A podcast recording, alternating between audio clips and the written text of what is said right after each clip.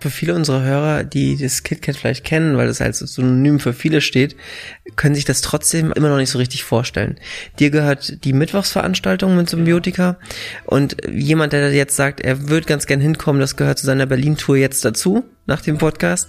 Was finden die vor? Also, wie müssen sie sich kleiden? Was, ist es ein Großraum oder wie kann man sich das vorstellen, so insgesamt? Der Club an sich besteht äh, aus äh, eins, zwei, drei, vier, fünf, also fünf eigentlich ähm, mehr, mehr oder weniger kleine oder großen Dancefloors auf zwei Etagen. Ähm, Mittwochs bei Symbiotika ist eigentlich nur die obere Etage offen. Wir haben ungefähr, keine Ahnung, fünf, sechs, 700 Besucher jeden Mittwoch. Je nachdem, je nachdem wer spielt, können es auch mehr sein. Ja, wir sind sicherlich so innerhalb der Woche, also der, die größte Party in Berlin, die also wöchentlich stattfindet es sollte, ja, es ist ein Dresscode, also unser Dresscode bei, bei Symbiotica ist äh, ähm, be creative, also das heißt, sei kreativ, irgendwie, ähm, sei natürlich irgendwie, sei dirty, sei kinky, ähm, sei sexy, aber, aber auch verspielt oder, oder einfach nur schräg, also nur sei eigentlich alles andere außergewöhnlich und, und sei du selbst in irgendeiner Weise, auch wenn du eine Rolle spielen möchtest, aber diese Rolle muss aus dir selbst kommen. Äh, was nicht geht, ist, jetzt mal ganz ehrlich, wenn ähm, fünf ähm, halbstarke junge Typen in Jeans und Turnschuhe vor der Tür stehen irgendwie und du siehst, sie denken, okay, mit dem Eintritt können sie einen günstigen Fick haben.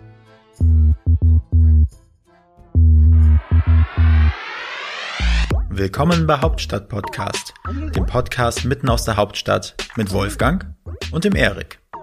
Wir interviewen Unternehmer, Schauspieler, Politiker, Sportler, Stars und Sternchen und wer hätte es gedacht? Auch echte Berliner Schnauzen. Ich glaub, ich werd bekloppt. Dit muss ich mir jetzt mal geben. Wenn ihr keine Folge von Hauptstadt Podcast verpassen wollt, dann abonniert uns doch einfach auf allen Kanälen und vergesst nicht euren Freunden und eurer Familie davon zu erzählen. Moin Erich. Hi Wolfgang. Du, Erich, weißt du, wen wir diese Woche bei uns im Podcast haben? Ja, natürlich. Wir haben mit Chris Symbiotika gesprochen. Alias Christoph Steinweg. Und Erich, du kannst mir doch auch äh, als Oberklugscheißer sagen, was der äh, Chris so macht. Chris hat uns in eine ganz andere Welt mitgenommen. Und zwar veranstaltet er Sex-Positiv-Partys im, äh, weiß nicht, weltweit bekannten KitKat Club und ja, ja, er hat uns einfach mitgenommen, wie das so läuft, wie er dazu gekommen ist, wie sein Lebenslauf war. Auch so ein paar Tipps, die man, äh, die, die man an der, an der Tür beachten muss, äh, Richtig. Er hat erzählt, eine gute Bekannte oder seine Freundin äh, oder seine Lebensgefährtin, oh, wer war das? Auf jeden Fall steht die an der Tür und hat uns da mitgenommen über Do's und Don'ts quasi und hat uns dann ja auch noch eine, eine exklusive Einladung zur Symbiotika-Reihe am Mittwoch äh, ausgesprochen. Die Clubs haben wir jetzt wieder geöffnet. In diesem Sinne, Erich, äh, wir haben uns ja auch schon ein kleines Kostüm ausgesucht und zwar ein äh, Podcast-Mikrofon, was wir aushöhlen und unsere kleinen Schniedel dann da reinstecken und dann mit einem Weggummi um unsere Hüfte Hüften das quasi als, unsere, als unser äh, Fetisch-Outfit ähm, präsentieren ja, werden. Wir uns, du uns, wie auch immer. Aber jedenfalls äh, war das eine, eine krasse Folge. Ähm, eine Welt, in die man sonst so nicht abgetaucht wäre. Also ich wünsche euch ganz viel Spaß beim Hören. Moin Chris. Hi. Hey. Chris, äh, auch du musst diese Frage stellen. Tut uns leid. Aber Chris, was gefällt dir an Berlin? Was gefällt dir überhaupt gar nicht an Berlin? Ähm, also ich bin vor 20 Jahren nach Berlin gekommen, also es ist schon eine gewisse Zeit her. Ich komme aus dem Rheinland, war vorher in Paris, äh, als ich die Entscheidung getroffen habe. Und äh, ich glaube, dass die Gründe, warum ich vor 20 Jahren nach Berlin gekommen bin, sind sicherlich andere als die Gründe, warum ich jetzt nach 20 Jahren noch immer in Berlin gerne bin. Und diese Stadt hat sich einfach enorm entwickelt in den letzten 20 Jahren. Und ähm, man hat versucht auch selber ein bisschen die Stadt mitzuentwickeln im Kleinen äh, mit ähm, ja seinen Projekten, die man so macht. Und ähm, genau das ist, glaube ich, das, was ich immer an Berlin geschätzt habe und was ich immer noch schätze. Das ist, dass man eigentlich mit diese Stadt gestalten kann. Mhm. Und ich glaube, wie gesagt, also gerade dieser Vergleich Paris, Berlin, als ich in Paris war, ähm, Paris ist eine super, super tolle Stadt, ist ähm, eine museale Stadt. Ähm, Berlin, äh, Paris ist seit 500 Jahren fertig und du kannst im Grunde genommen in, in, Paris nichts gestalten. Du kannst eigentlich es einfach nur bewundern und toll finden und dort äh, mhm. äh, ja fürstlich leben, äh, wenn du das Geld hast, mhm. aber du kannst nichts gestalten. Und Berlin ist eine Stadt, die man immer noch neu mitgestalten kann und sich einbringen kann und äh, und da ist diese Stadt auch eine Stadt, die einen ja offen empfängt und das ist eigentlich wichtig, so einer der wichtigsten Gründe, warum ich Berlin eigentlich mag. In welchen Bereichen meinst du es ganz speziell? Also ich kann mir jetzt gerade null vorstellen. Ich war einmal bisher in Paris, hab da mal ein Wochenende verbracht und weiß überhaupt gar nicht so, was du damit naja, meinst. Also nehmen wir zum Beispiel allein diesen, diesen Bereich, der also um den es bei mir ja fast immer geht, also um Kreativwirtschaft, mhm. um kreatives Leben also ob es, ob es Partys sind, ob es mhm. Kunst ist, ob es irgendwelche ähm, Gestaltungen von irgendwelchen Festivals sind und solche Sachen. Ähm, da kannst du in Paris natürlich, da gibt's die klassischen Museen, mhm. da gibt's aber keine Off-Locations. Es gibt, also die gibt's vielleicht ein bisschen außerhalb von Paris, aber in der Innenstadt gibt's im Grunde genommen, ist alles sehr, sehr streng kontrolliert. Da gibt's nicht irgendwelche Bereiche, die offen sind für vielleicht was Neues, auch ein bisschen was Undergroundiges, auch mhm. vielleicht ein bisschen was Verbotenes, äh, wo man vielleicht neue Wege gehen kann und mhm. ähm, neue Dinge ausprobieren kann. Also das wird natürlich durch das wahnsinnige mhm. Kapital, was in solchen Städten ist. Also ich meine, da kostet jeder Quadratmeter äh, zig hunderttausend Euro so ungefähr und und ähm, da kannst du nicht mal irgendwas ausprobieren. Und mhm. in Berlin war es eigentlich immer schon so, gerade nach der Wende, dass eben sehr viel Freiraum geschaffen wurde äh, für für kreative Menschen, die sich ausprobieren wollten. Auch natürlich, weil das Leben immer noch in Berlin recht günstig ist und wenn du natürlich in einem Bereich bist oder in einer Stadt bist, wo du erstmal drei Jobs machen musst, um irgendwie deine Miete und dein Leben zu finanzieren, bleibt wenig Raum im Grunde genommen, sich kreativ auszutoben. Mhm. Und wenn du natürlich in einer Stadt bist, wo ich weiß, Mieten wird einmal alles teurer in Berlin und das ist auch ein großes Problem mhm. in Berlin, aber wo du trotzdem im Vergleich zu ganz, ganz vielen anderen Metropolen noch sehr, sehr günstig äh, leben kannst, hast du natürlich auch die Zeit, die Muße, die, die Energie, mhm. äh, eben Dinge zu erschaffen, Dinge zu kreieren und das ist irgendwie in Berlin ziemlich einzigartig und du hast natürlich auch einen Pool von gleichdenkenden Menschen hier. Mhm. Also du hast irgendwie kreative Menschen aus allen, aus allen Herren Länder, die hier in dieser Stadt sind und was bewegen wollen mhm. und mit denen du dich vernetzen kannst und mit denen du gemeinsam auch irgendwie was, was, was äh, erreichen kannst. Und mhm. das ist äh, Berlin ziemlich einzigartig. Und das ist immer noch so. Also auch wenn, wie gesagt, vieles hier sich verändert hat in den mhm. letzten 20 Jahren und ähm, die Lebenssituation deutlich teurer geworden ist, aber es ist trotzdem im Vergleich zu New York, zu Tokio, zu London, äh, zu all diesen Städten noch sehr, sehr, sehr angenehm. Aber siehst du die Entwicklung von Berlin in dieselbe Richtung? Also mehr Kapital kommt, Neubauwohnungen werden gebaut, dann werden sie verkauft, Eigentumswohnungen, dann ist der Club zu laut, obwohl man das hätte schon vorher wissen können, der eigentlich daneben schon seit zig Jahren existiert und der dann zumachen muss. Also das ist ja auch irgendwie eine Entwicklung, die man sieht ja. Ähm, ist das was, wo du sagst, ah, da hast du auch Bedenken vor oder? Ich habe totale Bedenken davor und ich glaube, es ist auch ganz wichtig zur Zeit, auch da Flagge zu zeigen und auch zu sagen, hey, wem gehört diese Stadt? Also ein bisschen auch zu zeigen, irgendwie ähm, äh, Berlin ist jetzt nicht die schönste Stadt der Welt. Berlin ist auch jetzt nicht ähm, eine Stadt äh, voller Industrie und ja. ähm, Berlin hat eigentlich hat ein bisschen äh, oder hat sehr sehr viel Kultur, hat äh, ein bisschen Wirtschaftsforschung, hat Startups aber Berlin ist jetzt ohne im Grunde genommen diesen, diesen Impuls, den wir eigentlich äh, dieser Stadt geben, nämlich auch die, äh, also Going-Out-Kultur, also Clubkultur, auch die ganze Kunstkultur, ist Berlin also nur noch halb so interessant. Und, ähm, und das dürfen wir nicht verlieren, weil wenn wir das verlieren, dann verlieren wir die Seele dieser Stadt. Ja. Und dann irgendwie ist Berlin einfach eine große Industrie oder eine mittlere Industriestadt, die eigentlich kein, kein Interesse mehr verstrahlt. Ja. Als ich nach Berlin gekommen bin vor vielen Jahren, hieß es Berlin äh, oder Berlin ist wie New York vor 25 Jahren, als sie noch cool waren und hip waren, bevor das Kapital kam. Und wenn man das jetzt so ein bisschen beobachtet, äh, hat man das Gefühl so ein bisschen, es geht einiges verloren. Und wenn du sagst, ähm, wir müssen halt Flagge zeigen, was kann man dann machen? Also was was ist wichtig? Naja, es ist, es ist in erster Linie, es ist natürlich auch eine politische Frage. Also ich glaube schon, dass ähm, der Berliner Senat da auch gefragt ist und und ähm, dass wir natürlich einfach gerade ja auch in solchen Diskursen drin sind, also was Mietpreisbremse angeht, was zum Beispiel die Entwicklung, dass jetzt ähm, die die Clubs zum Beispiel nicht mehr Vergnügungsstätte sind, sondern Kulturstätte irgendwie in Berlin. Das sind ja so kleine Dinge, die passieren, wo man irgendwie merkt, okay, da ist jetzt ein, ein gewisses Bewusstsein so langsam wach geworden. Okay. Und das sollte natürlich muss verstärkt werden. Und ähm, äh, da sind wir natürlich, glaube ich, noch lange nicht am Ende. Und es ist auch ein, ein Prozess. Und wir werden auch den Prozess des, des, des Kapitals nicht aufhalten können in dieser Stadt. Nur ich glaube, dass es auch irgendwann an einen Punkt gekommen ist, wo es irgendwie reine Spekulation einfach auch keinen Sinn mehr macht. Also ich meine, wenn du hier jetzt irgendwie eine Wohnung, die vermietet ist, äh, für immer noch für, sagen wir mal, 10, 11 Euro den Quadratmeter irgendwie auf einmal verkaufst, irgendwie für, was ich, äh, eine knapp eine Mio und sowas, dann wirst du, dann irgendwann rentiert sich nicht mehr. Ja, und, und diese reine Spekulationsblase, glaube ich, die kommt so langsam an, an, ihr, an ihr Ende.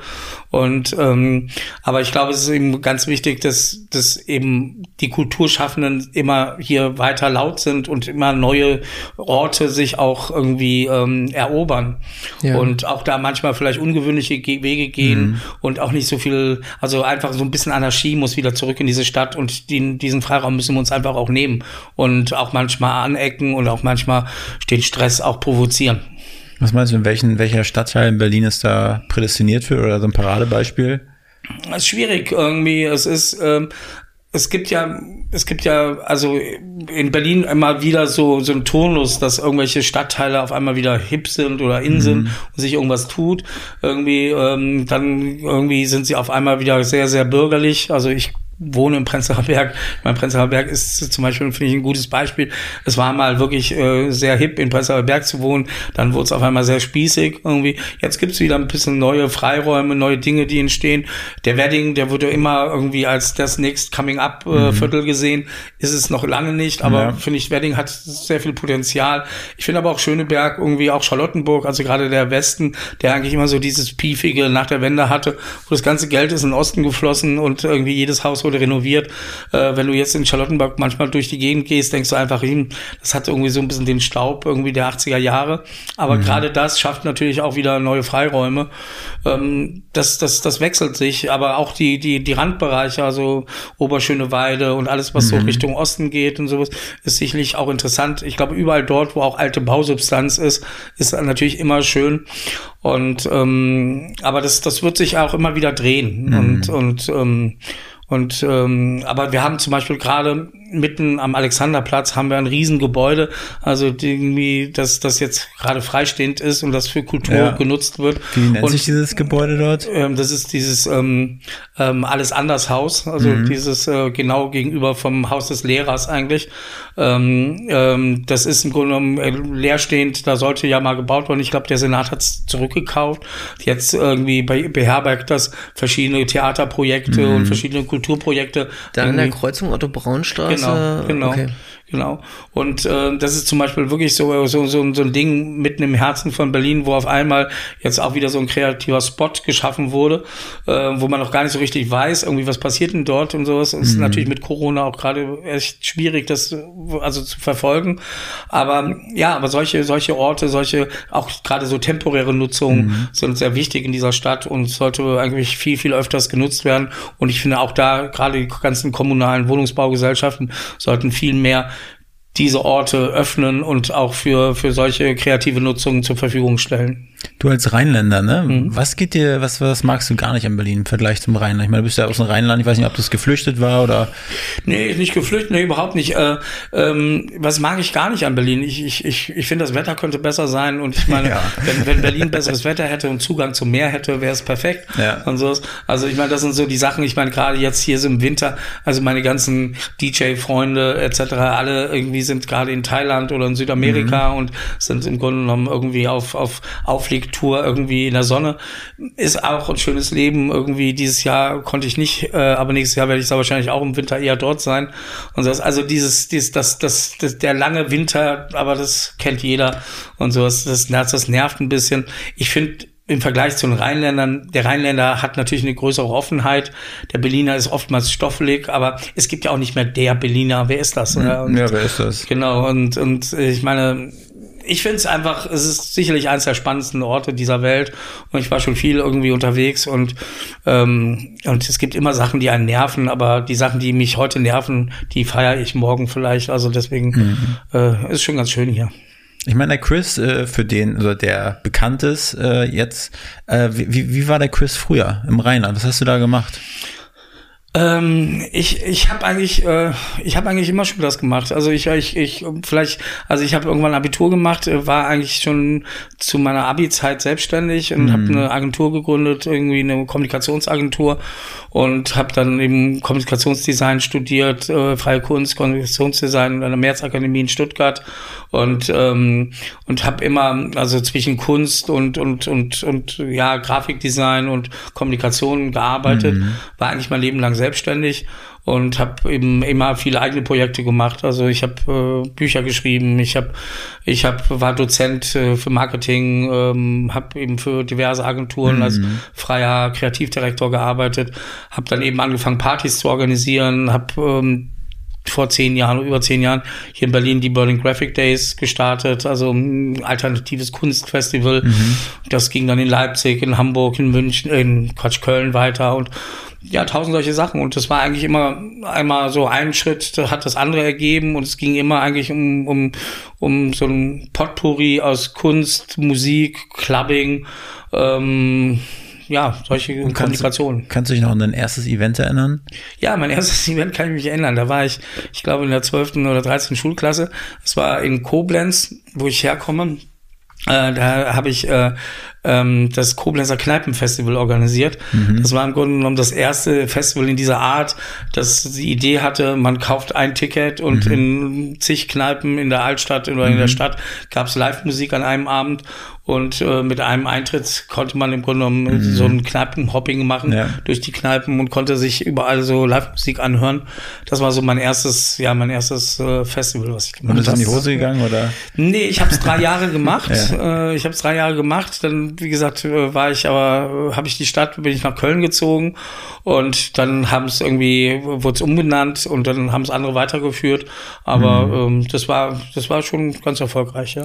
Und wie kommt man dazu, Events zu veranstalten? Ist es denn irgendwie doch, dass man ein bisschen Geld verdienen möchte? Oder geht es darum, Leute mit gleichen Hobbys um sich herum zu also ich finde, Geld verdienen, egal was, was, was ich mache oder was ich gemacht habe, Geld verdienen ist immer der schlechteste Motor. Mhm. Also ich meine, natürlich kann man nichts machen, weil man nicht Geld damit verdient und, ja. und man macht es natürlich auch, weil man damit lebt, davon lebt und sowas. Aber, aber das, der, der Aspekt, mit etwas Geld zu verdienen, war noch nie bei mir ein Motor, äh, weil ähm, wenn du anfängst, darüber nachzudenken, dann denkst du im Grunde genommen immer erstmal in die falsche Richtung. Du musst erstmal erstmal das Unmögliche denken und da spielt dann Geld oftmals eben die eher die Rolle, wow, scheiße, scheiße, es wird jetzt teuer und, mhm. und nicht, äh, oh scheiße, jetzt äh, verdiene ich weniger daran oder sowas, ja. Und deswegen irgendwie Geld verdienen war nicht so der Motor. Es war eigentlich immer, immer eher Erlebnisse zu schaffen. Es, es, es macht einen einfach extrem glücklich, wenn man ein tolles Event schafft, irgendwie, ob es eine Ausstellung ist, ob es eine Party ist, ein Festival ist und sowas und auf einmal spürst du einfach mal so eine Energie irgendwie und du merkst auf einmal, alles funktioniert. Mhm. Die Leute leuchten dich an mit großen Augen, sie sind glücklich, sie feiern und sie wissen auch nicht mal genau, wer das gemacht hat und wer dahinter steckt. Das spielt eigentlich auch überhaupt keine Rolle, aber du merkst einfach, du gibst diesen Leuten etwas mit, ja, und, mhm. und du schaffst für diese Leute einfach schöne, glückliche Momente und, und, und, und das beeinflusst diese Menschen und, ähm, und das sind natürlich so Sachen, die machen einen glücklich. Also man auch zwar mit meiner Symbiotika-Party, die es ja jetzt seit fast fünf Jahren gibt. Also man hier dieses KK-Logo von Symbiotika mhm. und so. Ich meine, es gibt mittlerweile, glaube ich, so 70, 80 Leute, die sich das haben tätowieren lassen, ja. Also es gibt Leute, die, die, die ich überhaupt nicht persönlich kenne, die, mhm. die mir irgendwie ein Foto schicken, dass sie sich das irgendwie haben tätowieren lassen. Zum Beispiel vor kurzem noch mal so ein Pärchen aus Italien, die hatten das, dieses KK-Logo mit unten drunter haben sie dann Berlin geschrieben. Mhm. Und dann haben sie sich das irgendwie beide tätowieren lassen als Pärchen-Tattoo. Irgendwie und haben mir das dann zugeschickt, irgendwie, und ich kannte die gar nicht. Und die schrieben dann, ja, sie waren bei mir auf der Party und ähm, das war für sie, was ich, das, das tollste Erlebnis in ihrem Leben. Und mhm. sie sind mhm. danach am nächsten Tag direkt zum Tätowierer gegangen und haben sich das als Pärchen-Tattoo stechen lassen. Irgendwie und äh, als Erinnerung an diesen grandiosen Abend. Was so, das ist die Rendite, die im Grunde genommen einen glücklich macht und es ist nicht das Geld. Was war die außergewöhnlichste Körperstelle, an der sich das einer tätowieren lassen hat? Äh, ganz ehrlich, äh, äh, direkt irgendwie über, über dem Scham oder auf dem Schamhügel ja. äh, von, von einer Frau, die mir ja Fotos mit ihrer gespreizten Bein geschickt hat, wo sie im Grunde das KK-Logo direkt ja. irgendwie über, oberhalb ihrer Klitoris hat sich tätowieren mhm. lassen. Ja. Schöne, schöne Stelle. Absolut. wie, wie kam es zu dem Namen? Äh, Symbiotika, also ich meine, es ist letztendlich natürlich ein Kunstname. Also ihr kommt ja auch aus dem, aus dem Marketingbereich. Ähm, es ist ja heutzutage immer schwieriger, natürlich irgendwas zu finden, wenn man etwas Neues macht, was einen Namen braucht, äh, was natürlich irgendwie, wo man die freien Domains hat, mhm. wo man im Grunde genommen bei Instagram, bei Facebook überall die Namen ja. besetzen kann. Und ähm, es ging eigentlich Symbiotika, die Grundidee war aus dem Begriff Symbiose ähm, verschiedene Techno-Musik-Richtungen zusammenzufügen und vielleicht auch Leute zusammen auf, äh, auf einer Party spielen zu lassen, die vielleicht primär gar nicht so zusammenpassen. Also wo auch Leute sagen würden, ey, oh, das geht eigentlich doch gar nicht. Und ähm, und das war eigentlich so mein Anspruch, irgendwie so Leute zusammenzubringen und daraus eine ganz neue Energie äh, zu schaffen und ähm, einen neuen Sound. Und und ähm, naja, und dann saß ich irgendwie mit Kirsten, das die die die Chefin vom KitKat Club zusammen und äh, stellte ihr dann eben den Namen so vor und dann hat sie das so auf dem Bierdeckel geschrieben so und dann äh, strich sie dann irgendwie noch oder malte sie noch ein zweites K bei Symbiotica und sagte dann und Kit Kat Club Doppel K, das wäre mhm. doch jetzt im Grunde genommen irgendwie dann der passende Name. Ja. ja. und so ist dann entstanden und äh, durch dieses Doppel K hat es natürlich einfach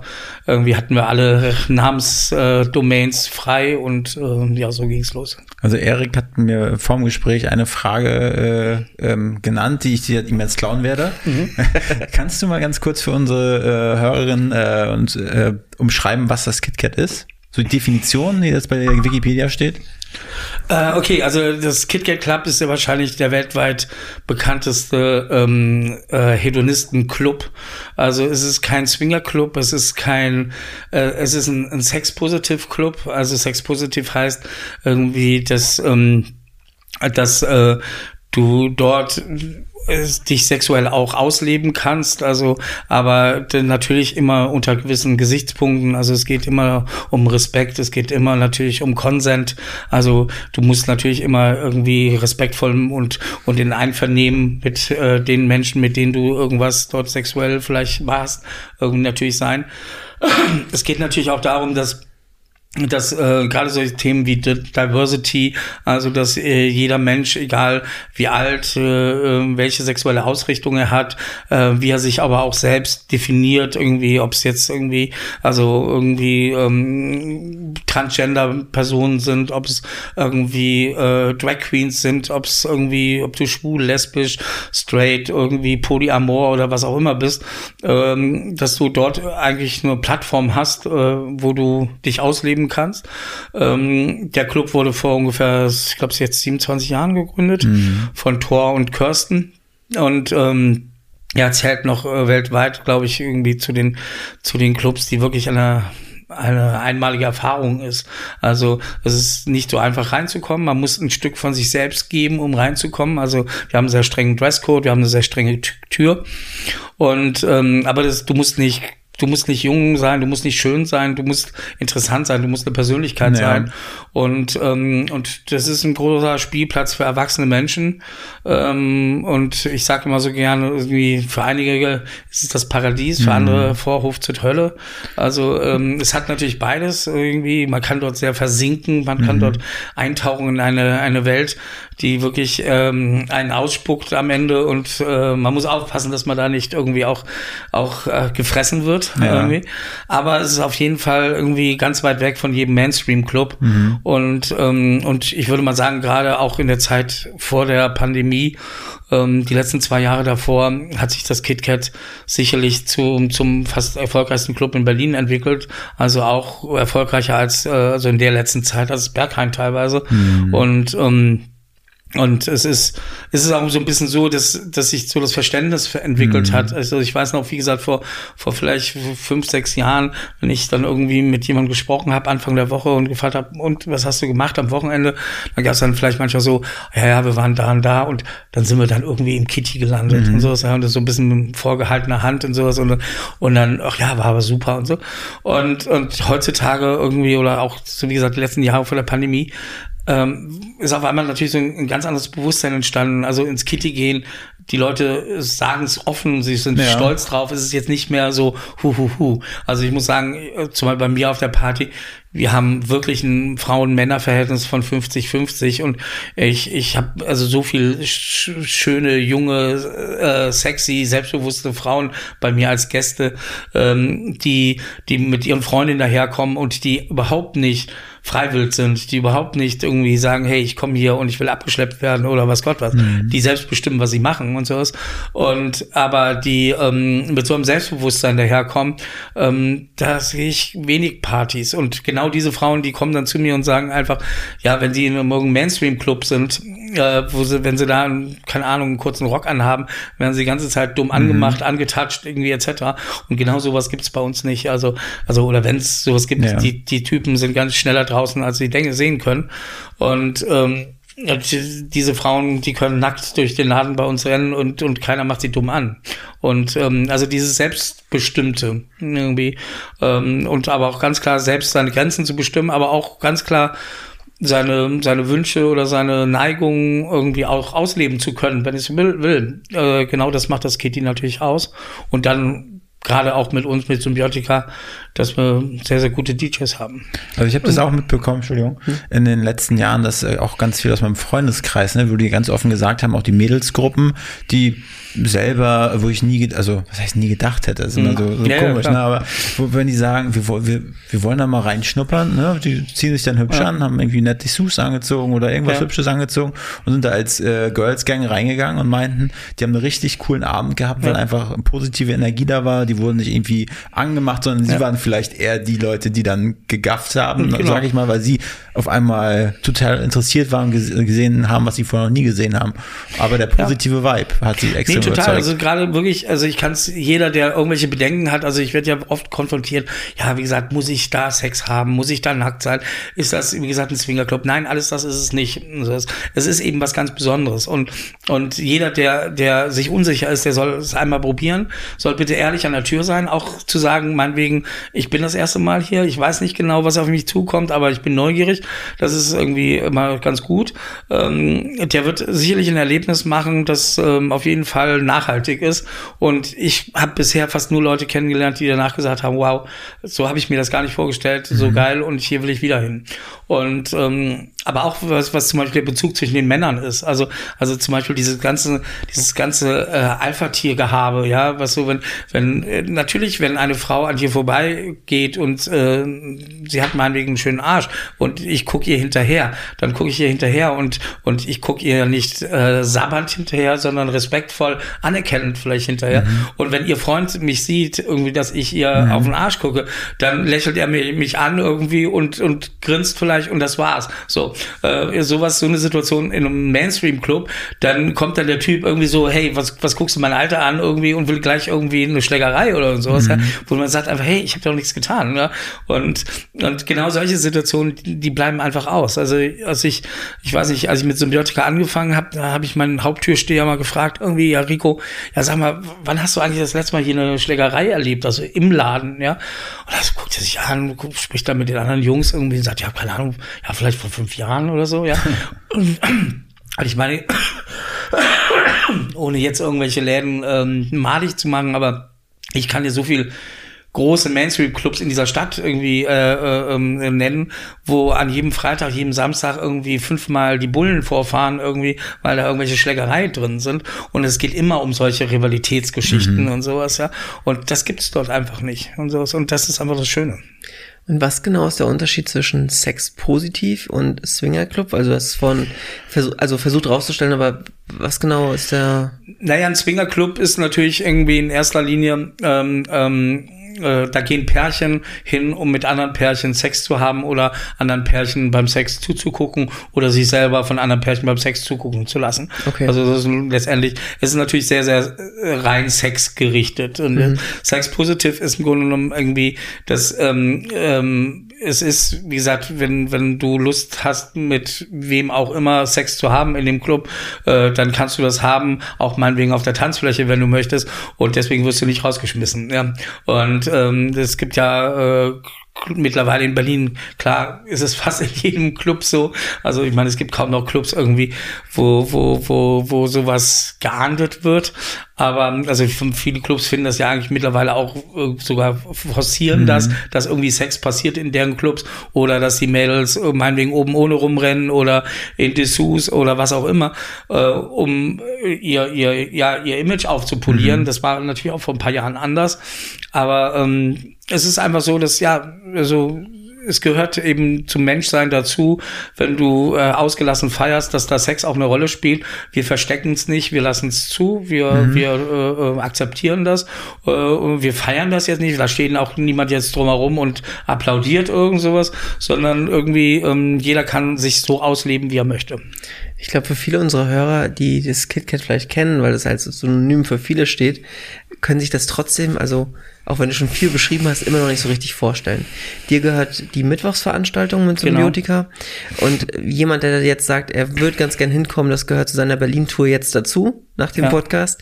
Wie, worauf, also was, was, äh, was finden die vor? Also wie müssen sie sich kleiden? Was, ist es ein Großraum oder wie kann man sich das vorstellen ja. so insgesamt? Gut, also ähm, ähm, der Club an sich besteht äh, aus äh, eins, zwei, drei, vier, fünf, also fünf eigentlich äh, mehr, mehr oder weniger kleine oder großen Dancefloors mhm. auf zwei Etagen. Ähm, Mittwochs bei Symbiotika ist eigentlich nur die obere Etage offen. Wir haben ungefähr, keine Ahnung, fünf, sechs, siebenhundert Besucher jeden Mittwoch. Je nachdem, je nachdem wer spielt, können es auch mehr sein. Je nachdem auch, wenn Donnerstag Feiertag ist, ist das Doppelte. Schon so echt ungefähr. viele Leute, ne? Ja, ja, wir sind sicherlich so innerhalb der Woche, also der wow. die größte Party in Berlin, die also mhm. wöchentlich stattfindet. Und ähm, ähm, es ist, es sollte, ja, es ist ein Dresscode. Also unser Dresscode bei, bei Symbiotica ist ähm, be creative. Also das heißt, sei kreativ, irgendwie, ähm, sei natürlich irgendwie, sei dirty, sei kinky, ähm, sei sexy, aber, aber auch verspielt oder, mhm. oder einfach nur schräg. Also nur sei eigentlich alles andere außergewöhnlich und, und sei du selbst in irgendeiner Weise, auch wenn du eine Rolle spielen möchtest, aber mhm. diese Rolle muss aus dir selbst kommen. Ähm, was nicht geht, ist, jetzt mal ganz ehrlich, wenn ähm, fünf ähm, halbstarke junge Typen in Jeans und Turnschuhe vor der Tür stehen irgendwie und du siehst, sie denken, okay, mit dem Eintritt können sie einen günstigen Fick haben. Ja. Sorry, die kommen nicht rein. Und ähm, also man sollte schon wissen, wo man hingeht. Man sollte seine Kleidung dementsprechend anpassen. Also schwarz geht immer, äh, ähm, äh, blaue Jeans gehen nicht, äh, Print-T-Shirts gehen nicht. Ähm, ähm, es ist immer ganz gut in einem Verhältnis Männer, Frauen oder irgendwie als schwules Pärchen oder eine schwulen Gruppe zu kommen. Aber das, das, das sollte eigentlich stimmen. Man sollte vielleicht auch nicht mehr als vier Leute zusammen sein. Mhm. Irgendwie, wir wollen da keine Junggesellenabschiede, wir wollen da auch keine, keine Schulklassen. Kommen sie alle auf dem Bierbike an. Genau. Oder Schulklassen, die dort irgendwie äh, sich feiern wollen. Und ich meine, meine Freundin Charlotte, äh, ähm, die äh, ist die Selekteurin, sie entscheidet an der Tür, wer reinkommt und wer nicht reinkommt. Sie macht das schon, wie gesagt, seit ein paar Jahren, sie kann das sehr gut. Mhm. Und, ähm, und äh, ich würde ihr dazu mal auch nie reinreden. Also ähm, und ja, man gewinnt natürlich über die Jahre auch so ein gutes mhm. Gefühl. Irgendwie sind das Leute, die wirklich was zu der Party beitragen oder sind das Leute, die einfach nur was aus der Party konsumieren wollen, also was mhm. wegziehen wollen, so ungefähr. Und, und, und gerade dieses ganze Voyeuristische, also wenn Leute denken, okay, ich möchte einfach viele nackte Frauen sehen oder nackte Männer oder was auch immer. Und so, sorry, die sind falsch bei uns. Also ja. äh, die, die, da gibt es tausend andere Orte in Berlin, glaube ich, wo man das besser machen kann und äh, die vielleicht geeigneter sind dafür. Ähm, das KitKat ist eben nicht ein Club, äh, wo du als Außenstehender, ohne was selber dazu beizutragen, einfach einfach nur, ja, voyeuristisch konsumieren kannst. Also, Jetzt noch ein letztes Fragezeichen ja. bei mir zu dem Punkt. Ähm, man kommt ja, wenn es vor allen Dingen im Winter mit langen Klamotten dahin und hat vielleicht nicht das Highlight schon. Genau. Man präsentiert, muss man das dann aufknöpfen, die Jacke naja, oder wie ist ja, das? Ja, also, also ähm, natürlich fragt Charlotte dann oftmals an der Tür, seid ihr vorbereitet, was Kleidung angeht? Und die Leute haben dann meinetwegen eine kleine Tasche dabei und zeigen irgendwie irgendein Outfit, okay. äh, was sie sagen, ja, das ziehe ich dann nachher an. Oder mhm. natürlich knöpfen sie auch mal was auf und zeigen, dass sie, dass sie irgendwas drunter anhaben, was irgendwie interessant aussieht. Äh, und das muss jetzt nicht irgendwie H&M-Unterwäsche sein. Ähm, Ähm, also natürlich muss man auch sagen, dass wir haben ja auch ganz, ganz viele Stammgäste. Also äh, mhm. nach, nach, einer gewissen Zeit kennt man natürlich auch viele Leute. Dann haben wir natürlich auch viele Touristen, klar. Aber die meisten Touristen, die wissen schon, wo sie hinkommen. Also, mhm. also wer einfach nur äh, dort an der Straße vorbeigeht, eine Schlange sieht und denkt, okay, da stellen wir uns jetzt auch mal an und noch nicht mal wissen, wie der Club heißt mhm. oder sowas, irgendwie, der ist natürlich irgendwie fehl am Platz. Ähm, aber ja, also man merkt aber mittlerweile, dass das, also wir waren ja eigentlich mit der Symbiotika auch so die erste Party, die sehr konsequent ähm, mit unserem eigenen Hausfotograf, also du musst dein Handy abgeben an der mhm. Garderobe, du darfst keine, also du kannst keine Fotos machen. Äh, wir machen aber Fotos mit unserem Hausfotografen, wir machen Fotos mit offenem Visier, das heißt, jeder weiß, wenn er fotografiert wird, jeder kann entscheiden, ob er fotografiert werden will oder nicht. Also wir, wir schießen niemanden von hinten ab irgendwie oder, oder gehen in die heimlichen Ecken irgendwie und mhm. äh, filmen da heimlich. Ähm, und aber diese Fotos von meinen zwei Fotografen, also Kruski und Gelishani, ähm, die beide ähm, auch eher Fotokünstler sind, die sind schon ziemlich bekannt und ähm, die werden viel gesehen. Und wir waren so die ersten, die konsequent das so gemacht haben, äh, weil früher eigentlich immer so ein bisschen so die Policy war, naja, was im Club passiert, bleibt im Club. Wir haben es im Grunde ein bisschen umgedreht weil wir so natürlich gemerkt haben, dass wir in einer anderen Zeit jetzt leben. Also ich meine, die die die Leute präsentieren sich permanent auf Instagram irgendwie auch äh, sexy und erotisch mhm. und wollen ja auch gesehen werden und und und wie gesagt, wenn wir gerade irgendwie mit der Kamera vor jemand stehen und, und, die Person also kommt und sagt sogar, wo ist der Fotograf? Ich möchte, dass er ein Foto von mir ja. macht. So ist das eigentlich heutzutage. Und daher haben natürlich die Leute mittlerweile sehr gutes Vorstellung, was passiert denn da drin, wie sehen die Leute da aus, äh, was, was, was muss ich anziehen? Und ich meine, wie gesagt, jeder, der, der noch keine Vorstellung hat, der kann auf Instagram, auf Symbiotika, also ja. wie gesagt, mit Doppel K geschrieben oder auf Facebook gehen irgendwie oder gibt es einfach auf Google ein, da wird er hunderte von Fotos mhm. sehen, irgendwie schwarz-weiß von meiner Party und wird dann sehr schnell schon Vorstellungen haben von den Menschen und von den Outfits und ja, was, was da so passiert. Was unterscheidet den, den Club äh, vom Mittwoch und am Wochenende? Ähm, naja, ich würde mal sagen, ich sage ein bisschen, Symbiotika ist ein bisschen KitKat Light, sage ich mal. Also unser Publikum ist etwas jünger als samstags, ähm, ist, ist ähm, auch ein bisschen ja, es ist nicht so auf die zwölf. Also es gibt bei uns schon auch viele Leute, die, die vielleicht Spaß an so einer Art kinky Lifestyle haben, aber die vielleicht auch noch gar nicht so richtig wissen, in welche Richtung, die auch das jetzt nicht als ein, ein ähm, Aktionsversprechen sehen wollen, sondern die einfach nur zum Beispiel gerne sich so zeigen wollen. Und ähm, und Samstag ist schon, glaube ich, noch ein Ticken äh, sexualisierter, sagen wir mal so. Mhm. Bei uns ist, äh, ist es irgendwie, wie gesagt, ich glaube, wir haben das jüngste Publikum und, und das verspielteste Publikum. Äh, aber was uns sicherlich auch unterscheidet, ist, ich behaupte mal voller Stolz und Ernst irgendwie, dass wir die besten DJs haben. Mhm. Und ich glaube, dass wir mittlerweile auch in ganz Berlin mit eins der besten Line-Ups Line haben ähm, von wirklich äh, Big Names und, und dass wirklich auch viele Big Names auf mich zukommen und sagen, hey, wir reden mal gar nicht über Geld, sondern ich möchte auf deiner Party spielen, weil ich äh, mhm. äh, deine Party toll finde. Irgendwie, das spricht einfach auch für unseren, für unseren Erfolg. So ein geiles Gefühl sein. Ja. Wie bist du dann, äh, wie, wie hieß die ähm, Eigentümerin oder die Gründerin? Kirsten. Kirsten. Wie bist du denn zu der gekommen? Also ich meine, du machst jetzt seit fünf Jahren. Mhm. Irgendwie müsst ihr mal beim, beim Glas also, Champagner ja. mal darüber geschnackt haben.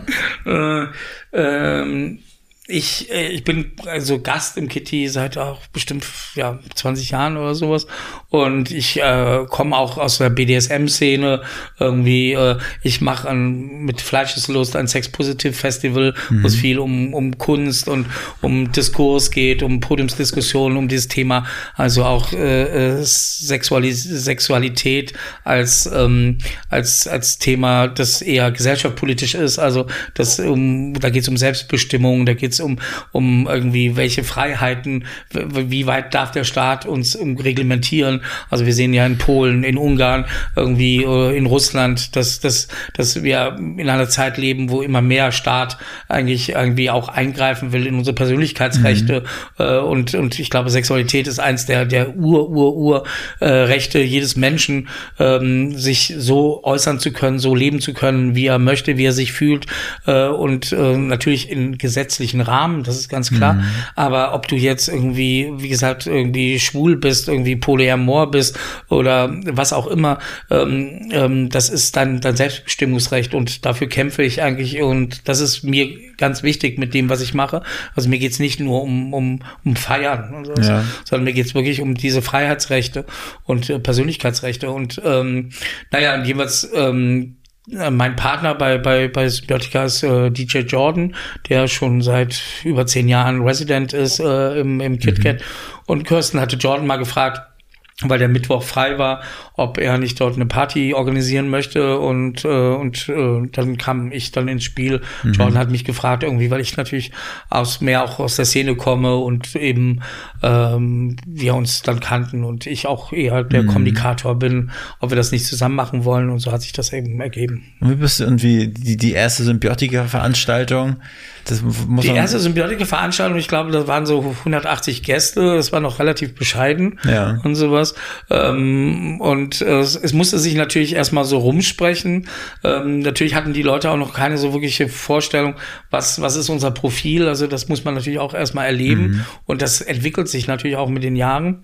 Und wir mussten natürlich auch erstmal ja, auch bei vielen Leuten erstmal so eine, ja, eine Credibility aufbauen, also auch bei den, bei den DJs. Mhm. Und unser Programm war natürlich erstmal dann wirklich, ja, guten Techno, sehr straighten Techno zu spielen, äh, und gleichzeitig hatten wir immer schon auch so einen sehr starken Kunstanspruch. Also wir haben viele Performer eingeladen, wir haben äh, verschiedene, ich habe drei oder vier Ausstellungen im Kitty äh, mhm. gemacht äh, mit Künstlern und und ähm, und das, das, hat sich dann immer so peu à peu entwickelt und das kam alles nicht von heute auf morgen. Mhm. Aber mittlerweile, wie gesagt, irgendwie sind wir da auf einem auf einem sehr, sehr guten Weg oder auf einem sehr guten, in einer sehr guten Position. Und selbst gerade so mal in dieser kurzen Zeit letztes Jahr im Herbst, als die Clubs mhm. wieder aufgemacht haben, waren wir echt erstaunt, wie, äh, wie, wie schnell wir wieder wirklich on the top waren. Mhm. Also wir dachten erstmal, hm, müssen wir jetzt wieder so Aufbauarbeit leisten, weil die Leute gar nicht mehr gewohnt sind, ja. auszugehen. Aber das war eigentlich gar nicht so. Wir waren wirklich echt äh, ziemlich begeistert, wie schnell die Leute wieder da waren. Und ähm, ja, und ich hoffe mal, dass, dass wir ich sag mal, März, Ende März, Anfang April auch wieder die Tore öffnen können. Ja, hoffentlich. Wie viel, wie viel Zeit nimmt das so in Anspruch für dich, wenn, wenn die Tore wieder offen sind, diese Mittwochsveranstaltung?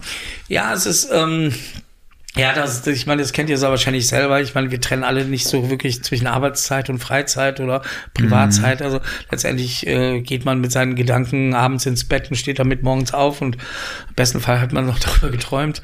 Ähm, ja. Ähm, ja, es ist so, ja. Und ähm, es nimmt schon viel Zeit, aber die viel Zeit, das ist ja auch die Dinge, die heutzutage ganz wichtig sind. Also gerade die ganze Social Media äh, mhm. äh, Aufwand. Also irgendwie, dass man natürlich die, die Events anlegen muss die Bookings machen muss, die Verträge machen muss. Ähm, dann, klar, wir haben also das ganze Personal, meine ganze Garderobe, Tür, äh, Türsteher, alles, äh, die, die, müssen natürlich alle organisiert werden, gesucht werden. Ähm, dann äh, auch immer wieder auf der Suche nach was passt als Musik, mhm. als, als Performer, was passt rein.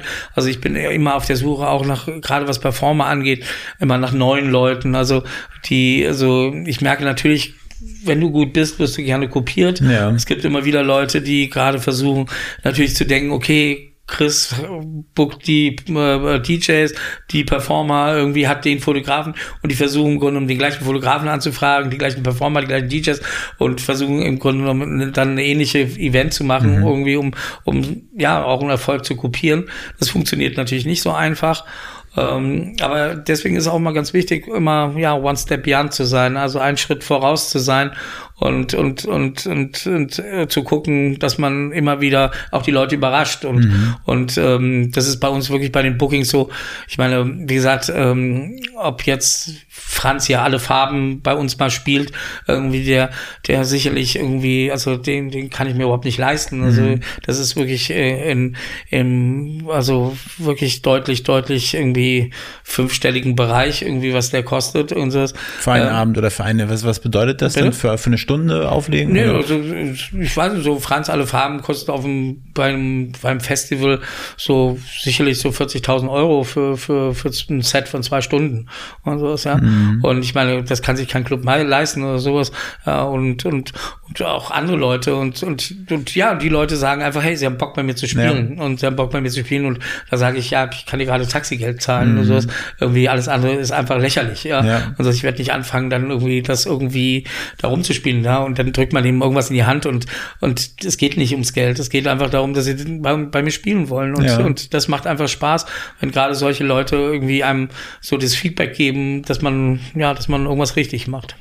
Und ähm, sag mal, Symbiotika ist das eine. So gibt es noch mehr andere Sachen, die du nebenbei machst? Ja, also ich, ich mache, also, also was jetzt so Partys angeht, also Symbiotika, dann gibt's diesen Techno Breakfast Club, äh, äh das, das machen wir im A7, das ist eigentlich auch so eine Geburt aus der Pandemie heraus, irgendwie vor zwei Jahren, äh, wo eben die Clubs äh, man nichts im Club drin machen konnte mhm. und das A7 äh, hat ist direkt am Alexanderplatz und hat so einen kleinen Art ähm, Gartenbereich oder, oder so Wintergartenbereich und und und da durften wir draußen was machen, weil drinnen durfte nicht getanzt werden, aber draußen durfte getanzt mhm. werden und da haben wir so einen Techno Breakfast Club sonntags haben wir äh, um weiß nicht 13 Uhr angefangen und ähm, das ging dann irgendwie bis 22 Uhr sonntags war eigentlich ein mhm. Nachmittagsclub und der war extrem erfolgreich. Auf einmal kam so die ganze Meute im Grunde und hat Sonntagnachmittags irgendwie dort getanzt. Ähm, das, da wird, damit werden wir jetzt auch weitermachen, also wenn es wieder erlaubt mhm. ist. Äh, dann gibt es eine kleine Party, die heißt Incest, äh, mit Doppel-Z geschrieben. Die ist auch in der Pandemie entstanden, äh, im Nachtleben Berlin, äh, also ehemalige Café Burger. Und äh, das ist eigentlich so eine, auch so eine Kinky-Party mit einem sehr großen Show-Charakter, also wo wir sehr, sehr viel eben Live-Shows zeigen, äh, mit vielen Performern. Und das war auch Inzest nochmal, also, also es geht nicht um Blutsverwandtschaft, es geht Familie in Berlin, sind die Menschen, mit denen man sich umgibt, irgendwie, ist die mhm. selbstgewählte Familie und nicht, wie gesagt, die Blutsverwandtschaft. Und in einer Zeit, wo keine Fremden in der Stadt waren, wo wir eigentlich alle so auf uns selbst geworfen mhm. waren, äh, entstand diese Idee von dieser Party und die wird es auch weitergeben. Dann ähm, gibt's kurz, kurz nochmal zurück. Ja? Also wie, wie kommt man dazu zu sagen, man macht tagsüber 13 Uhr am Sonntag?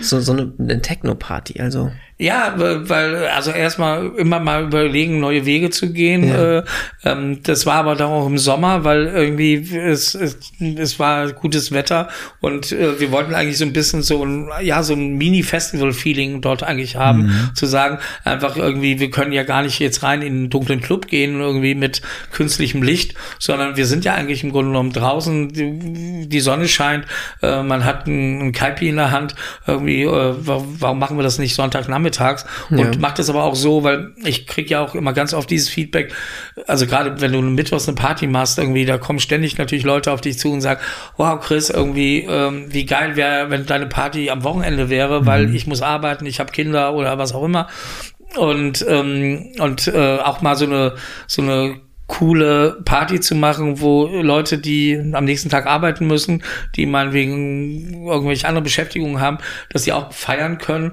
und dass sie um 22 Uhr dann aus dem Club kommen, trotzdem glücklich sind, irgendwie auch ihre acht Stunden geraved Klar. haben irgendwie und äh, danach ausschlafen können und am nächsten Morgen am Montag dann fit sind. Ja. Äh, Finde ich, hat durchaus auch seinen Anreiz. Geiler Ansatz, ja. Finde ich auch.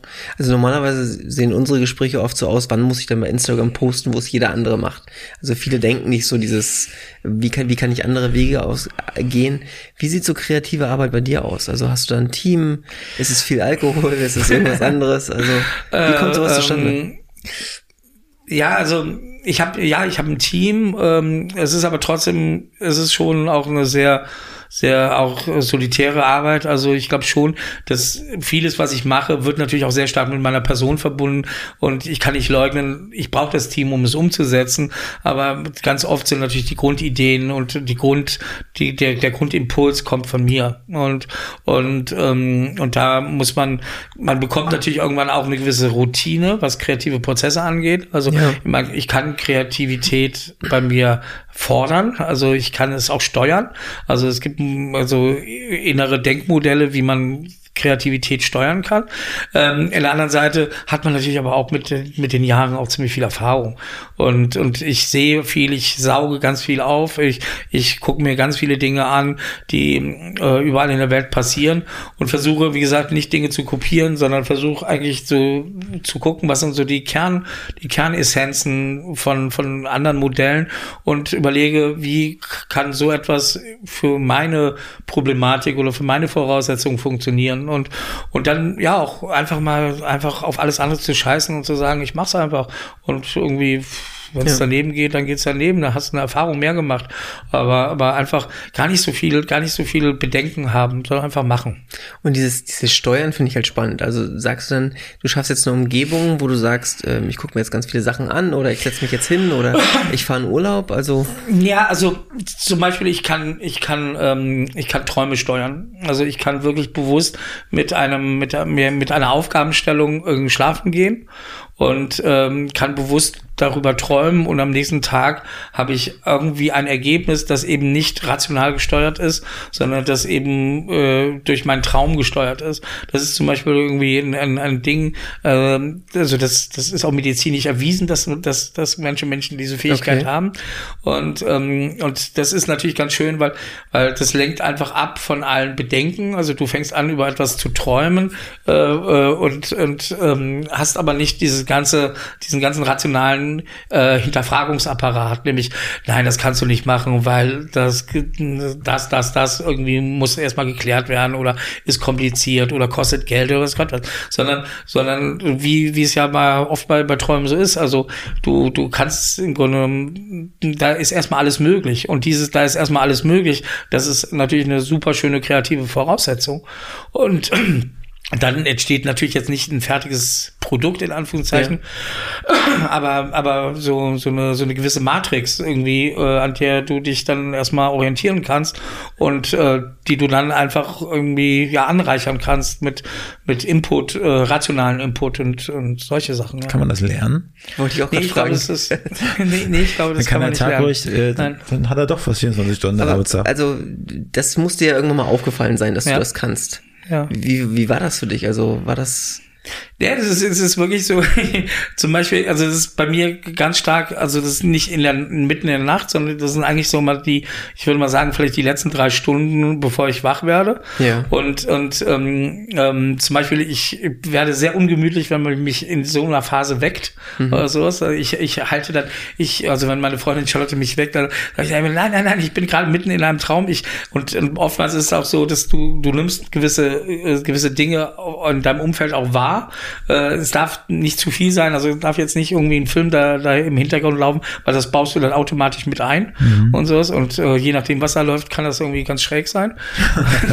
und ähm, aber, aber es ist wirklich so ein, so, so ein, es macht richtig Spaß. Es ist wirklich so etwas, was, was, du kommst wirklich erf erfrischt aus so einem Traum raus. Und, und das Problem ist, du musst ganz schnell dir irgendwas notieren oder aufs Band sprechen oder so, weil also weg, ne? nach einer halben Stunde ist wirklich weg. Also, oder, oder du musst dann wirklich verfolgen. Sonst ist es dann irgendwie, bist du ganz schnell wieder raus aus sowas. Aber dann ist es natürlich auch ganz klar, am Schreibtisch sitzen, am Rechner sitzen, irgendwie sich Dinge ausdenken und wie gesagt, einfach mutig sein. Und das ist eigentlich so immer das, was ich eigentlich immer so Leuten irgendwie auf den Weg gehe. Einfach wirklich mutig sein, sich was trauen. Wie gesagt, nicht, nicht immer denken, was machen die anderen oder was denken die anderen, sondern erstmal zu denken, ja, denk erstmal das Unmögliche und mhm. fang erstmal an. Und irgendwie Begrenzungen wird es immer schon automatisch mhm. irgendwann geben. Und einfach machen, machen, machen, produktiv sein. Also ich finde ähm, immer auch dieses, äh, dass immer Leute gleich hinterfragen, ja, macht das Sinn, macht, bringt mir das was, bringt mir das was, ob ich hier einen Podcast mit euch mache. Ja, wahrscheinlich es, nicht. Doch, ich will ganz klar sagen, ja. Ja, natürlich. Mich, mich, allein, dass ich mich irgendwie hier hinsetze und selber über über mich äh, nachdenke mhm. und das Äußere, das schärft natürlich schon auch meine meine meine Sinne und sowas und und einfach euch kennenzulernen irgendwie, das bringt immer was. Also neue Erfahrungen bringen immer etwas und sowas und und da gar nicht so viel hinterfragen, sondern einfach machen und und ja mit großer Offenheit in die Welt gehen und äh, ja, die Dinge auf sie zukommen lassen und dann sagen, ich will sie mitgestalten. Einfach mal machen. Ja. Äh, was, was würdest du sagen? Also jetzt haben wir viel von irgendwie, wahrscheinlich ist es auch ein bisschen privater Quiz oder vielleicht auch ganz viel privater Quiz. Ja. Aber wie würdest du den privaten, also jenseits vom KitKat, jenseits von einer Veranstaltung, beschreiben? Was macht dich aus als Person? Was glaubst du? Gut, das, das können eher andere über mich erzählen, glaube ich. Aber, aber ich glaube schon, ich, ich glaube, ich bin ein sehr empathischer Mensch. Ich, ich, ich interessiere mich eigentlich für jeden Menschen. Also es ist zum Beispiel wirklich etwas, du kannst mich irgendwie in die, in die, in die nächste Eckkneipe setzen, irgendwie an die Theke und ich komme immer mit irgendjemand ins Gespräch.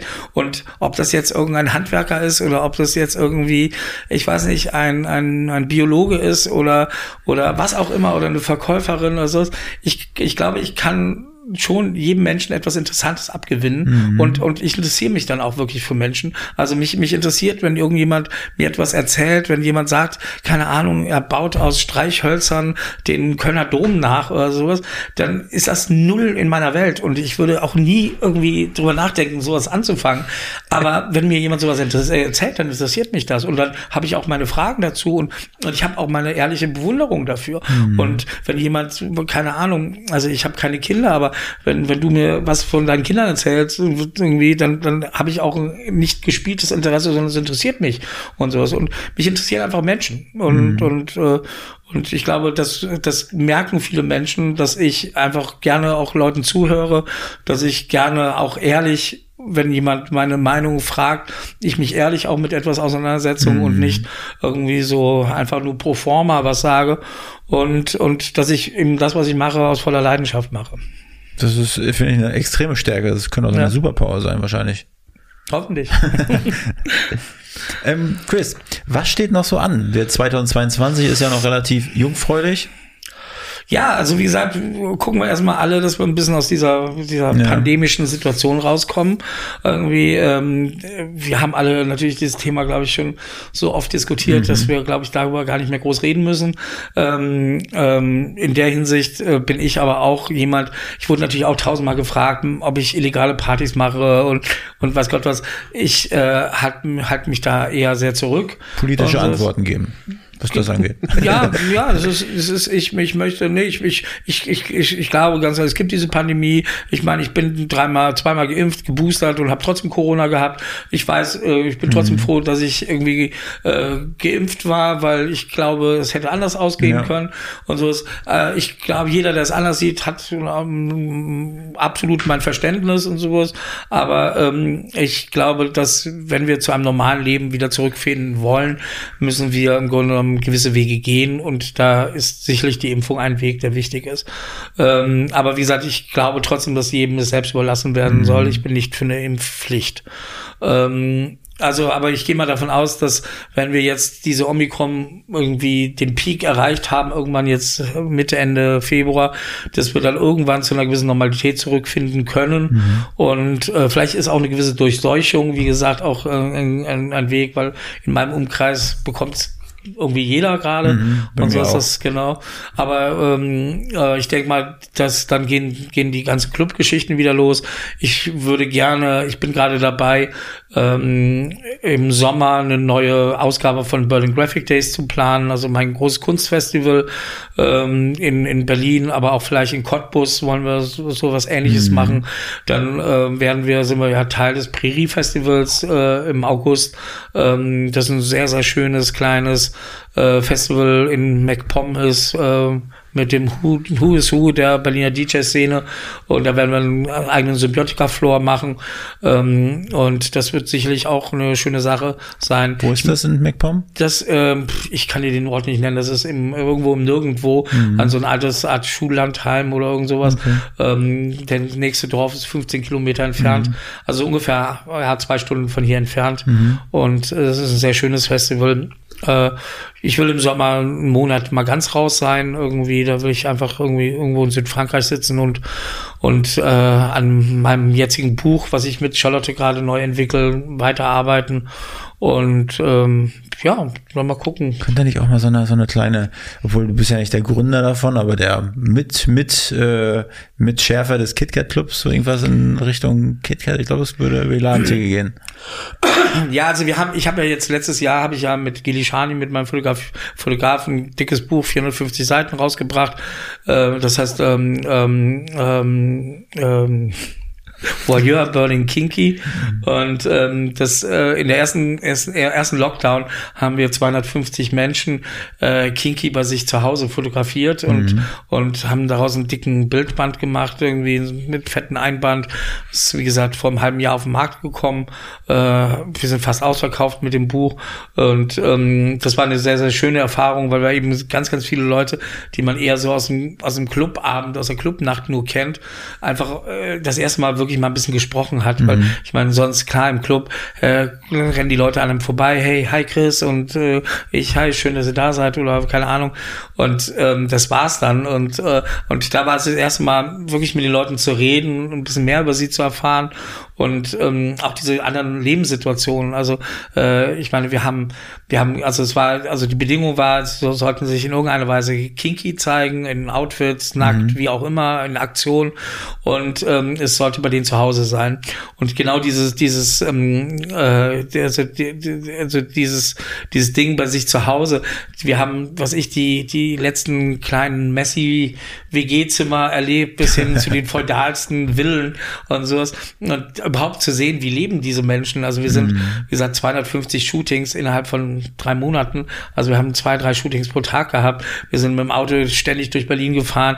Wir sind meilenweit Treppen hoch, Treppen abgestiegen irgendwie und waren immer auf der Suche, klar, erstmal nach einem Parkplatz und dann, wow, was erwartet uns da mhm. jetzt gerade? Und, und das waren echt ganz, ganz tolle Begegnungen.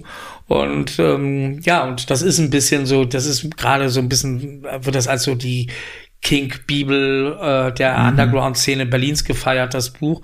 Ähm, ist auch richtig so, ist auch wirklich ein sehr schönes, sehr schönes, ein schöner Einblick in diese Zeit. Äh, wird auch sehr, sehr wahrscheinlich, finde ich, für mich auch irgendwas Chronistisches sein, weil, mhm. glaube ich, irgendwie in zehn Jahren guckt man vielleicht auf so ein Buch und sagt, ah, okay, so sahen die Leute 2020, äh, 21 so irgendwie in Berlin in dieser äh, kinky Szene aus und so irgendwie also und ähm, ja, und sowas ähnliches ist das ja wie und ich habe ein neues Buch, das wird heißen also Symbiotica Close-Ups und ähm, das ist im Grunde ein Buch, was ich mit Charlotte zusammen mache, aber wo ich fotografiere mhm. und wo wir auch Einzelporträts machen von Menschen aus diesem Symbiotika-Kontext. Die werden auch sehr persönlich sein, die Fotos, die werden auch sehr, ja, auch sehr kinky sein, aber sie werden eher, eher, da geht's eher ein bisschen auch um die fotografisch ja so eine Persönlichkeit, auch so eine vielleicht eine Verletzbarkeit zu zeigen. Und gleichzeitig schreibt Charlotte eigentlich äh, ähm, ja geschriebene Porträts zu diesen Menschen. Das können manchmal nur drei, vier Zeilen sein und manchmal zwei Seiten. Mhm. Und das sind im Grunde genommen dann sehr schön geschriebene Texte äh, von Charlotte, die auch nochmal auf eine andere Weise diesen Menschen versucht zu packen. Und, und ähm, das ist gerade so unser Projekt, unser Buchprojekt. Und ähm, das ist ziemlich aufwendig, natürlich auch mhm. die Leute zu sprechen, mit denen erstmal so Interviews in Anführungszeichen zu machen, um einfach auch äh, genug Futter zu haben und zu wissen, wo ist denn die Seite, die man, mhm. die man greifen möchte. Und, ähm, und ich hoffe mal, dass wir so ja Ende des Jahres damit dann in über den Verlag auf den Buchmarkt kommen. Bei dem Vor Entschuldigung, bei dem vorherigen Buch äh, wäre es mega spannend gewesen, finde ich zumindest, daraus einen Podcast zu machen. Also so, so als den Verkauf ja. vorher, dass man sagt, ihr sucht einen Parkplatz. Heute haben wir die Anfrage von, oder nee, heute haben wir die Anfrage von XYZ bekommen, kurz vorgelesen, so ein bisschen vom Verlauf und dann vielleicht auch von den Interviews her. Hätte ich mega spannend gefunden. Ja, also wie gesagt, äh, ich, äh, wir können uns da gerne zu dem neuen Buch auch nochmal irgendwie äh, mit Charlotte treffen.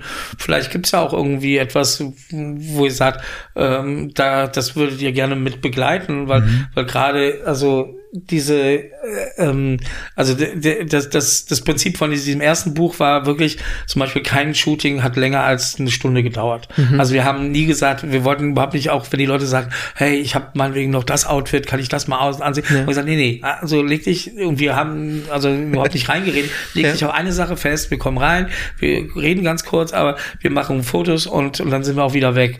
Und, und ähm, wir wollten eigentlich so eher so Zaungast sein und gar nicht so wirklich eindringen in deren persönliche, mhm. intime Welt. Ja. Und deswegen, da sind zwar auch 16 ganz kleine Texte, die aber irgendwie ähm, sehr allgemein sind, die also nie direkt Bezug auf irgendwelche Fotos nehmen. Und ähm, das Bild, also da sind, ich glaube, 700 Fotos in dem mhm. Bildband. Also das ist schon sehr bildgewaltig. Und, und jetzt dieses neue Buch, das wird eben ein bisschen anders. Das, da geht's wirklich eher, wir wollen den Menschen sehr nahe kommen und, und, und auch irgendwie, ähm, ja, auch sehr intim da sein und, und auch eben textlich. Also, ähm, und da musst du natürlich mit den Leuten erstmal reden. Da musst du natürlich auch irgendwas von den Menschen erfahren. Also mhm. da ist natürlich die ganze Vorbereitung, nämlich diese Vorgespräche und so, sehr, sehr wichtig und so. Und ja, vielleicht gibt's da, ergibt sich da ja was, wo man sagt, okay, man lässt da vielleicht auch mal was mitlaufen und schneidet dann irgendwie einen Podcast raus. Ja. Also, können wir gerne mal drüber reden. Sehr gerne. Ja? Und äh, ich weiß ja nicht, wie unsere Community äh, euch da draußen unterstützen kann, aber wüsstest du was? Wenn das Buch draußen ist, Bücher kaufen? Also es gibt auf jeden Fall, also ähm, also mein mein erstes Buch, also äh, auf äh, www.berlinkinky.com äh, da kann man einen Einblick in das Buch haben und da kann man das Buch bestellen. Ich muss gleich sagen, das Buch kostet 60 Euro. Es ist jetzt kein, kein Schnäppchen, ist aber wirklich zwei Kilo Buch. Irgendwie ist es günstiger also, als ein Partyabend. Bitte? Günstiger als ein Partyabend. günstiger als ein Partyabend, aber, aber ich, ich, äh, also wenn man das Ding mal ja. in der Hand hat, dann wird man auch schnell merken, es ist, es ist auch wert. Ja. Ähm, wir haben tausend Stück äh, herstellen, hergestellt über einen Verlag. Ähm, ich glaube, wir sind, jetzt haben wir fast 900 verkauft. Also es mhm. sind jetzt auch nicht mehr so viel da und so. Aber wie gesagt, wer da noch eins haben möchte, kann es gerne über. Als Geldanlage hört sich jedenfalls so an. Das ist auf jeden Fall sicherlich, also, äh, also gerade wenn man vielleicht auch so ein gewisses Fable für Styling mhm. hat, für Clubbing hat, also es ist auf jeden Fall wird es irgendwann, bekommt es sicherlich so dann also den Wert, dass man sagt, wow, das ist ein Zeitzeugnis. Ja? Mhm. Irgendwie. Und das finde ich einfach so interessant, weil also ich, ich sammle ja auch irgendwie, oder sammle, ich kaufe viele Bücher, viele Kunstbücher, Fotografiebücher auch. Und, und es gibt immer wieder so gewisse Bücher, okay, die kaufst du in einer gewissen Zeit und dann sind sie sind sie ja äh, äh, sind sie aktuell, da sind sie im Grunde Gegenwart und irgendwann fängt es an, da merkst du, irgendwas hat sich verändert, die Frisuren haben sich verändert, mhm irgendwie das auch das die Art sich zu bewegen also zu posen teilweise und so. Und irgendwann wird es dann zum Zeitzeugnis und dann wird es irgendwie auch ganz interessant zu sagen ach komisch das war die 90er das waren die 2000er oder irgend sowas irgendwie und ähm, und was hat sich da verändert und sowas. Also das wird interessant sein das zu beobachten. Hast du das Gefühl also wenn, wenn ich mich jetzt selbst anschaue ich würde sagen die letzten 20 Jahre okay ich habe mich wahrscheinlich schon verändert aber äh, lass mal vielleicht äh, mein Klamottenstil also ich habe ja. Gefühl seit den letzten ja. zehn Jahren selben Klamottenstil und würde jetzt nicht sagen, das war ich da und das war ich da. Ja. Ist das bei dir auch so? Ja, also ich bin jemand, der eigentlich, eigentlich bin ich immer jemand, der immer gerne im Hintergrund ist. Also ich bin mhm. jemand, ich, ich, ich, äh, wenn eine Kamera da ist, dann, dann bin ich nicht der Erste, der irgendwie seine Fresse hinhält, sondern ich bin immer ganz gerne auch so eher derjenige, der, der, ja, der Strippenzieher im Hintergrund ist, ja. Mhm. Also irgendwie daher bin ich, äh, klar, irgendwie ähm, ähm, kaufe ich auch bewusst Klamotten ein oder sowas irgendwie, aber, aber ich habe da nicht so eine große Eitelkeit und, und bei mir, ja, schwarzes geht immer und sowas. Schwarz ist gut, ja. Ja, genau. Und ich meine, irgendwelche Doc Martens trage ich auch schon seit 30 Jahren und irgendwie schwarze T-Shirts trage ich meist ja. irgendwie und äh, das einzige an Schmuck ist der Symbiotia-Ring und eine Uhr und so Sachen. Also, aber trotzdem, klar, man, man, mm. man, man sieht sich schon manchmal auch in Distanz und merkt irgendwie spätestens, dass man zugenommen hat oder so Sachen. Aber ähm, ja, also ähm, ich glaube, es ist immer so. Es ist auch oftmals eher bei mir mit der inneren Einstellung. Also ich bin letztes Jahr 50 geworden mhm. und äh, und ähm, natürlich fühle ich mich nicht wie 50, aber ich fühle mich natürlich nicht wie 50, wie das Bild, das ich habe von anderen, die vielleicht 50 mhm. sind oder wie ich mir vielleicht als Kind oder als Jugendlicher jemand vorgestellt habe, der 50 ja. ist. Also ist. Und so geht's uns, glaube ich, allen und sowas. Mhm. Ja.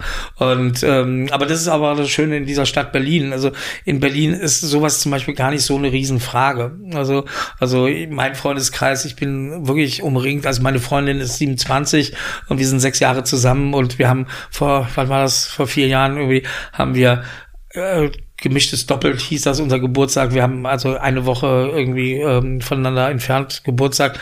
Da bin ich irgendwie äh, 46 geworden und äh, ja, ist schon ein bisschen länger her, stimmt. Und sie ist 23 geworden, ja. Und so ist also so halb mhm. so alt. Äh, das spielt aber überhaupt keine Rolle in Berlin, ja. Und ähm, ähm, aber ja, man zieht sich immer, glaube ich, auch ein bisschen anders, als die anderen einen sehen. Ja. Es bleibt nicht aus. Tja, auf jeden Fall habe ich ein, also richtig Bock drauf und diese, die Lust habe ich eigentlich noch nie verspürt, das einfach mal auszutesten. Also selber auch mal. Ist, ist das doof, wenn man da reinschnuppern will? Wo reinschnuppern? Also zum Beispiel jetzt Symbiotika oder diese ganze, also, also alles, was du erzählt hast, das irgendwie, ich hab's, ich hab's gefühlt so. Und ich, ja, schön. Ich, das, äh Nein, ich meine, also ich, ich äh, hoffe mal, wie gesagt, dass es dann irgendwann losgeht und äh, dann seid ihr auf jeden Fall meine Gäste. Und ähm, ich bin also so wenig, wie ich euch kenne, aber den Eindruck, den ihr auf mich, auf mich macht, also ich glaube, ihr werdet sofort verstehen, was ich meine mit dem, was ich eben gesagt mhm. habe. Und ähm, es wird auf jeden Fall irgendwie ein schönes Erlebnis sein. Mhm. Und es wird nicht etwas sein, was in irgendeiner Weise schmierig, anrüchig oder oder oder irgendwie ja komisch ist und sowas, sondern ihr werdet sicherlich eine tolle Partynacht haben. Und, äh, und das Schöne ist, wie gesagt, ja, da spielt es keine Rolle, wie alt du mhm. bist, sondern du musst einfach, einfach authentisch sein und einfach auch offen sein, ja. Dinge auf dich zukommen zu lassen und auch Dinge zu erleben, erleben zu wollen. Ja, ich habe da so. Angst davor, dass man selber nicht nur der ist, der äh, sozusagen die, äh, was, was nimmt, also die Erfahrung mitnimmt und selber nichts geben kann. Naja, so aber, aber wie gesagt, du kannst so, wenn du Musik magst, du kannst ja. tanzen, du kannst, du, also wie gesagt, Sex spielt ja bei uns auf diesen Partys ja wirklich, also das wird immer so, so, so dramatisch gesehen, aber, aber ähm, das ist ja, also wenn du ein paar hundert, sechs, siebenhundert, achthundert Gäste hast, irgendwie, ich sage jetzt mal, der Anteil der Leute, die irgendwie sexuell irgendwas machen und so, ist ja eher doch dann relativ gering und sowas, mhm. ja. Es ist eher aber auch dieses, ähm, ja, überhaupt zum Beispiel wirklich bei Symbiotika sich hinzusetzen und einfach Leute anzugucken und du kommst auch ganz schnell mit Leuten ins Gespräch und, mm. und, und, das ist nie komischerweise eine blöde Anmache. Also mm. das ist immer irgendwie ähm, ja ein nettes Gespräch. Also es ist wirklich so ein, so ein, so ein Family-Gedanke irgendwie ist auch dahinter und es hat was sehr, sehr Angenehmes. Und wie gesagt, ich lade euch herzlich ein und Dankeschön. dann reden Dank. wir vielleicht danach irgendwie andersrum, was waren eure Erlebnisse. Ja. Können wir gerne machen. Erik, du musst jetzt auch zu sagen. Ich habe schon viel Kreatives irgendwie in Berlin erlebt, aber das klingt so nach Next Level. Aber ja, ich würde mir es auch gerne mal anschauen. Liebe Grüße ja, an Eriks Frau. du sagst nichts dagegen. ja. Nein, nimmt sie mit. Also überhaupt kein Problem. Chris, wir haben wirklich irgendwie also ich habe eine Menge mitgenommen aus diesem Podcast. Danke. Ähm, und ähm, ja, unsere letzte Frage im Podcast immer, wen du äh, dir gerne als nächsten Gast auf unseren äh, Podcast-Thron wünschen würdest. Fällt dir jemand ein? Oh ja, mir fallen jede Menge Leute ein. Ähm, ich nenne mal, ich nenne mal drei verschiedene Leute. Ja. Äh, ich könnte mir sehr gut vorstellen, unsere, meine sehr, sehr liebe Freundin, irgendwie Lilith Terra, die mhm. äh, Fotografin ist, die ähm, Fetischfotografin ist, aber als, als Künstlerin, die ähm, äh, selber erst relativ spät zur Fotografie gekommen ist, aber finde ich eine ganz, ganz großartige Künstlerin ist, die eine ganz großartige Bilder macht, die wirklich einem ansprechen, also oder oder die einen packen. Und äh, sie arbeitet zwar an diesem Thema Fetisch, aber es, es geht nie zum Beispiel um irgendwie, ähm, es geht nie um, um eine platte Erotik oder sowas, sondern es geht eigentlich auch um, um Beklemmungen, es geht um um um äh, Traumata, es geht irgendwie um um Kindheitserinnerungen und, und solche Sachen. Also es ist eine ganz großartige Fotografin, Lilith Terra, kann man sich auch auf Instagram angucken angucken. Mhm. Äh, äh, ist auf jeden Fall eine ganz interessante Frau. Ich würde natürlich Charlotte, Charlotte, meine Charlotte Spitzner, meine Freundin, die mhm. eine großartige Schreiberin ist, irgendwie äh, vorschlagen, die auch, wie gesagt, sehr viel erzählen kann über ja. was, was, wie sieht's an der Tür von einem Club aus? was erlebst spannend, ja. du? Was erlebst du für die schrägensten Geschichten und Gestalten? Und äh, was gibt's, welche äh, äh, Sachen darf man überhaupt nicht machen, um in einen Club zu kommen und welche Sachen sollte man wirklich vielleicht beachten, um in einen Club zu kommen? Also angefangen von nüchtern sein, freundlich sein, Outfits etc. Also Charlotte sicherlich. Und ich würde auf jeden Fall meine liebe Freundin und auch DJ Stella Bossi irgendwie, mhm. die exklusiv bei, bei mir in, bei Symbiotica in Berlin ist und die eine riesen, riesen, riesen Karriere jetzt in den letzten Jahren gemacht hat äh, über Instagram mhm. irgendwie und, und die um, ähm, gerade super weltweit gehypt wird als DJ äh, und die wirklich ganz viel zu erzählen hat, äh, wie das ist, ähm, wie gesagt, von kleinen äh, Reels äh, mhm. bei Instagram zu starten und äh, auf einmal eine Karriere äh, in den größten Clubs dieser Welt mit den großen DJs zusammen zu machen. Und da kommt auch noch einiges mehr. Und ähm, äh, übrigens sieht, also wenn alles gut läuft, spielt am 6. April wieder bei uns bei Symbiotica. Mhm. Ähm, und ähm, die letzte Party vor dem Lockdown jetzt mhm. äh, hat sie gespielt. Das war 1. 1. Dezember. Und äh, ich muss ganz ehrlich sagen, das war eins der geilsten Partys, die ich je erlebt habe. Und ähm, ja, das wären drei Leute, die ich Hört auf jeden Fall empfehlen cool kann. Ja, vielen Dank. Das könntest, du, könntest du dir auch vorstellen, da das, den, den, das Hallo von, von Hauptstadt-Podcast zu überbringen? Oder? Ja, selbstverständlich. Ja? Klar. Toll. Mach ich vielen gerne. Dank. Chris, wir wünschen dir vom äh, Hauptstadt-Podcast alles Gute. Danke. Und euch auch. ich würde sagen, wir sehen uns bald etwas leichter bekleidet wieder. Genau, spätestens im Club. also mach's gut, Chris. Ciao. Bis dann. Tschüss. Diese Folge wurde produziert von NextGen Media, deiner Full-Service-Marketing-Agentur aus Berlin.